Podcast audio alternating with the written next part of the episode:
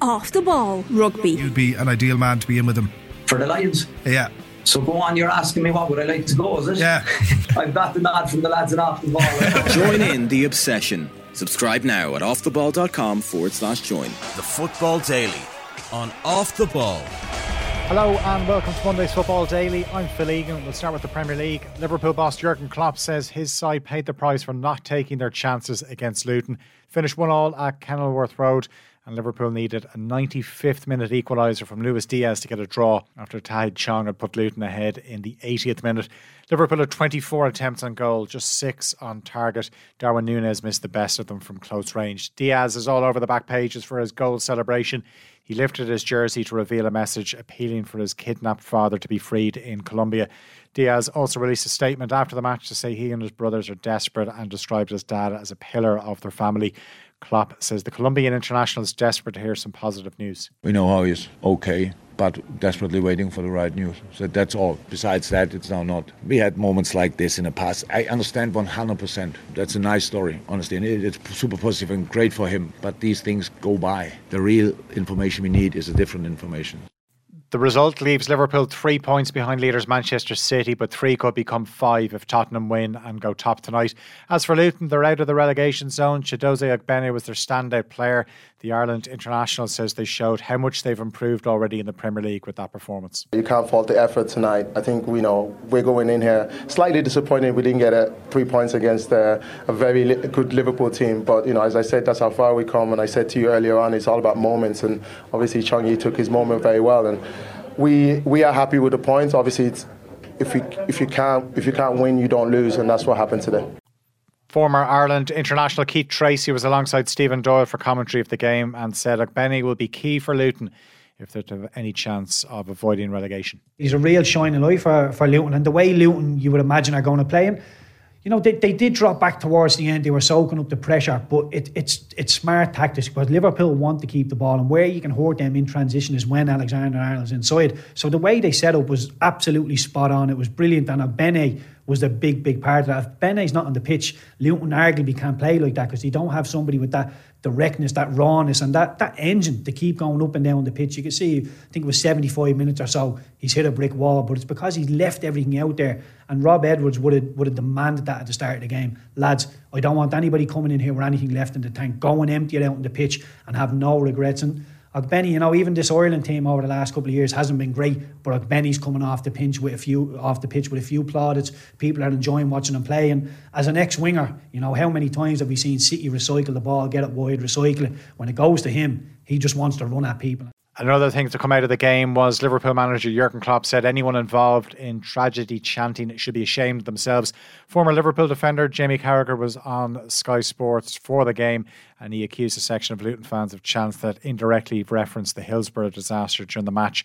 Klopp, who said he didn't hear the chants himself, commented that shame on everyone who said it. Aston Villa could have gone third yesterday, but Unai Emery's side were beaten 2 0 by Nottingham Forest at the City Ground. Forest scored early in each half with Ola Aina and Orel Mangala on target. It was the third league defeat of the season for Villa. All of them have come away from home. Emery says he's proud of what his players have achieved in his first year in charge, but he wants more. Of course, I am going to analyze because with two mistakes, it's very hard to understand how we can lose this match. But it's like that. And sometimes as well, at home, we are scoring, and, and it's very difficult for the opponent to, to come back. If we want to be after top seven teams in the possibilities to, to get those positions, we have to try to, to reduce the mistakes we, we made today. Now, as I mentioned, Tottenham can go back to the top with a win at home to Chelsea. Spurs are now the only unbeaten side left in the league after Arsenal lost to Newcastle on Saturday. Destiny Udogie and Ben Davies are both injury deaths for Spurs. They'll face fitness tests. Armando Broja and Mykhailo Mudryk are available from Mauricio Pochettino, who returns to his former club for the first time since he left in 2019. And the Argentine admits he's excited to go back. Come back after four years, you know, in a place that we have amazing memories and we create amazing, amazing memories together. And I think it's special. I'm not going to lie. The game kicks off at 8 o'clock. I mentioned Arsenal losing for the first time in the Premier League this season. Club says the referee's governing body needs to address the standard of officiating following their controversial 1 0 defeat to Newcastle on Saturday. Boss Mikel Arteta described the decision to allow Anthony Gordon's goal stand as embarrassing and a disgrace. It was checked by VAR. Arsenal said they hope to work with the PGMOL to achieve the world class standards that a league like the Premier League demands. Meanwhile, Newcastle say they're providing support to Bruno Guimaraes and Joe Willock after both were racially abused on social media after the game. The club has strongly condemned the hateful messages and are working to identify those responsible. Now, it was a better weekend for Arsenal in the WSL. The Gunners ended Manchester City's unbeaten start of the season with a 2 1 win. Ireland captain Katie McCabe chalked up her 200th appearance for Arsenal. She set up the winning goal for Stina Blackstenius. Arsenal joined City on 10 points alongside Liverpool and Tottenham. Liverpool moved up to fourth with a 2 1 win over Leicester. Tottenham drew 1 all with Everton, who had Courtney Brosnan and Heather Payne in their starting 11. Manchester United are on nine points. They're still unbeaten in the league after a 2 all draw away to Brighton. Champions Chelsea are top of the pile on 13 points after Saturday's 6 0 win away to Aston Villa, who've lost all five games so far. Shortly after the game, it was announced Chelsea manager Emma Hayes will leave the club at the end of the season after 11 years in charge.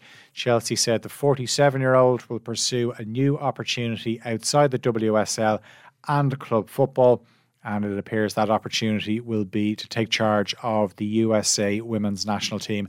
Another story from the WSL over the weekend was a return to action for Jess Ziu.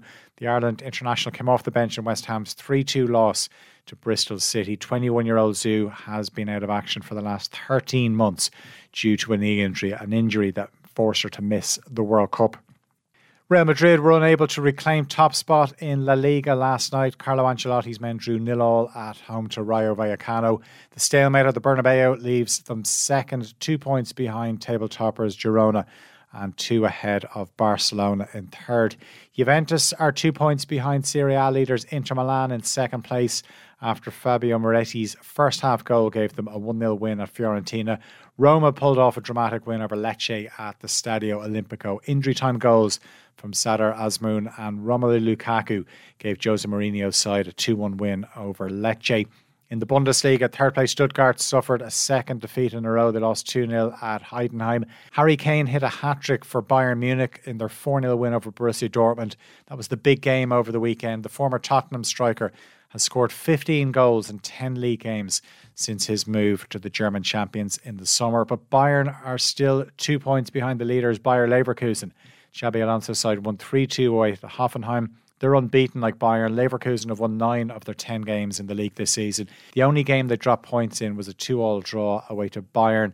Nice returned to the top of Ligue 1 a point above PSG thanks to a 2 0 win at home to Rennes. Monaco are a point behind PSG in third.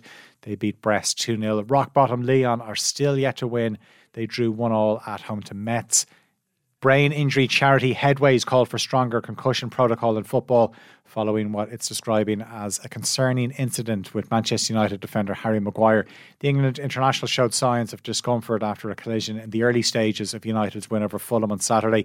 He was assessed by medical staff and allowed to continue Headway believes the introduction of temporary concussion substitutions are needed to add credibility to the assessment process. And Brazil has submitted a letter of intent to FIFA to host the 2027 Women's World Cup. The South American country's Minister of Sports presented the documents to FIFA President Gianni Infantino who was in Rio for the Copa Libertadores final, which was won by Brazilian club Fluminense for the first time. Germany, Belgium, and the Netherlands submitted a joint expression of interest in April to host the tournament.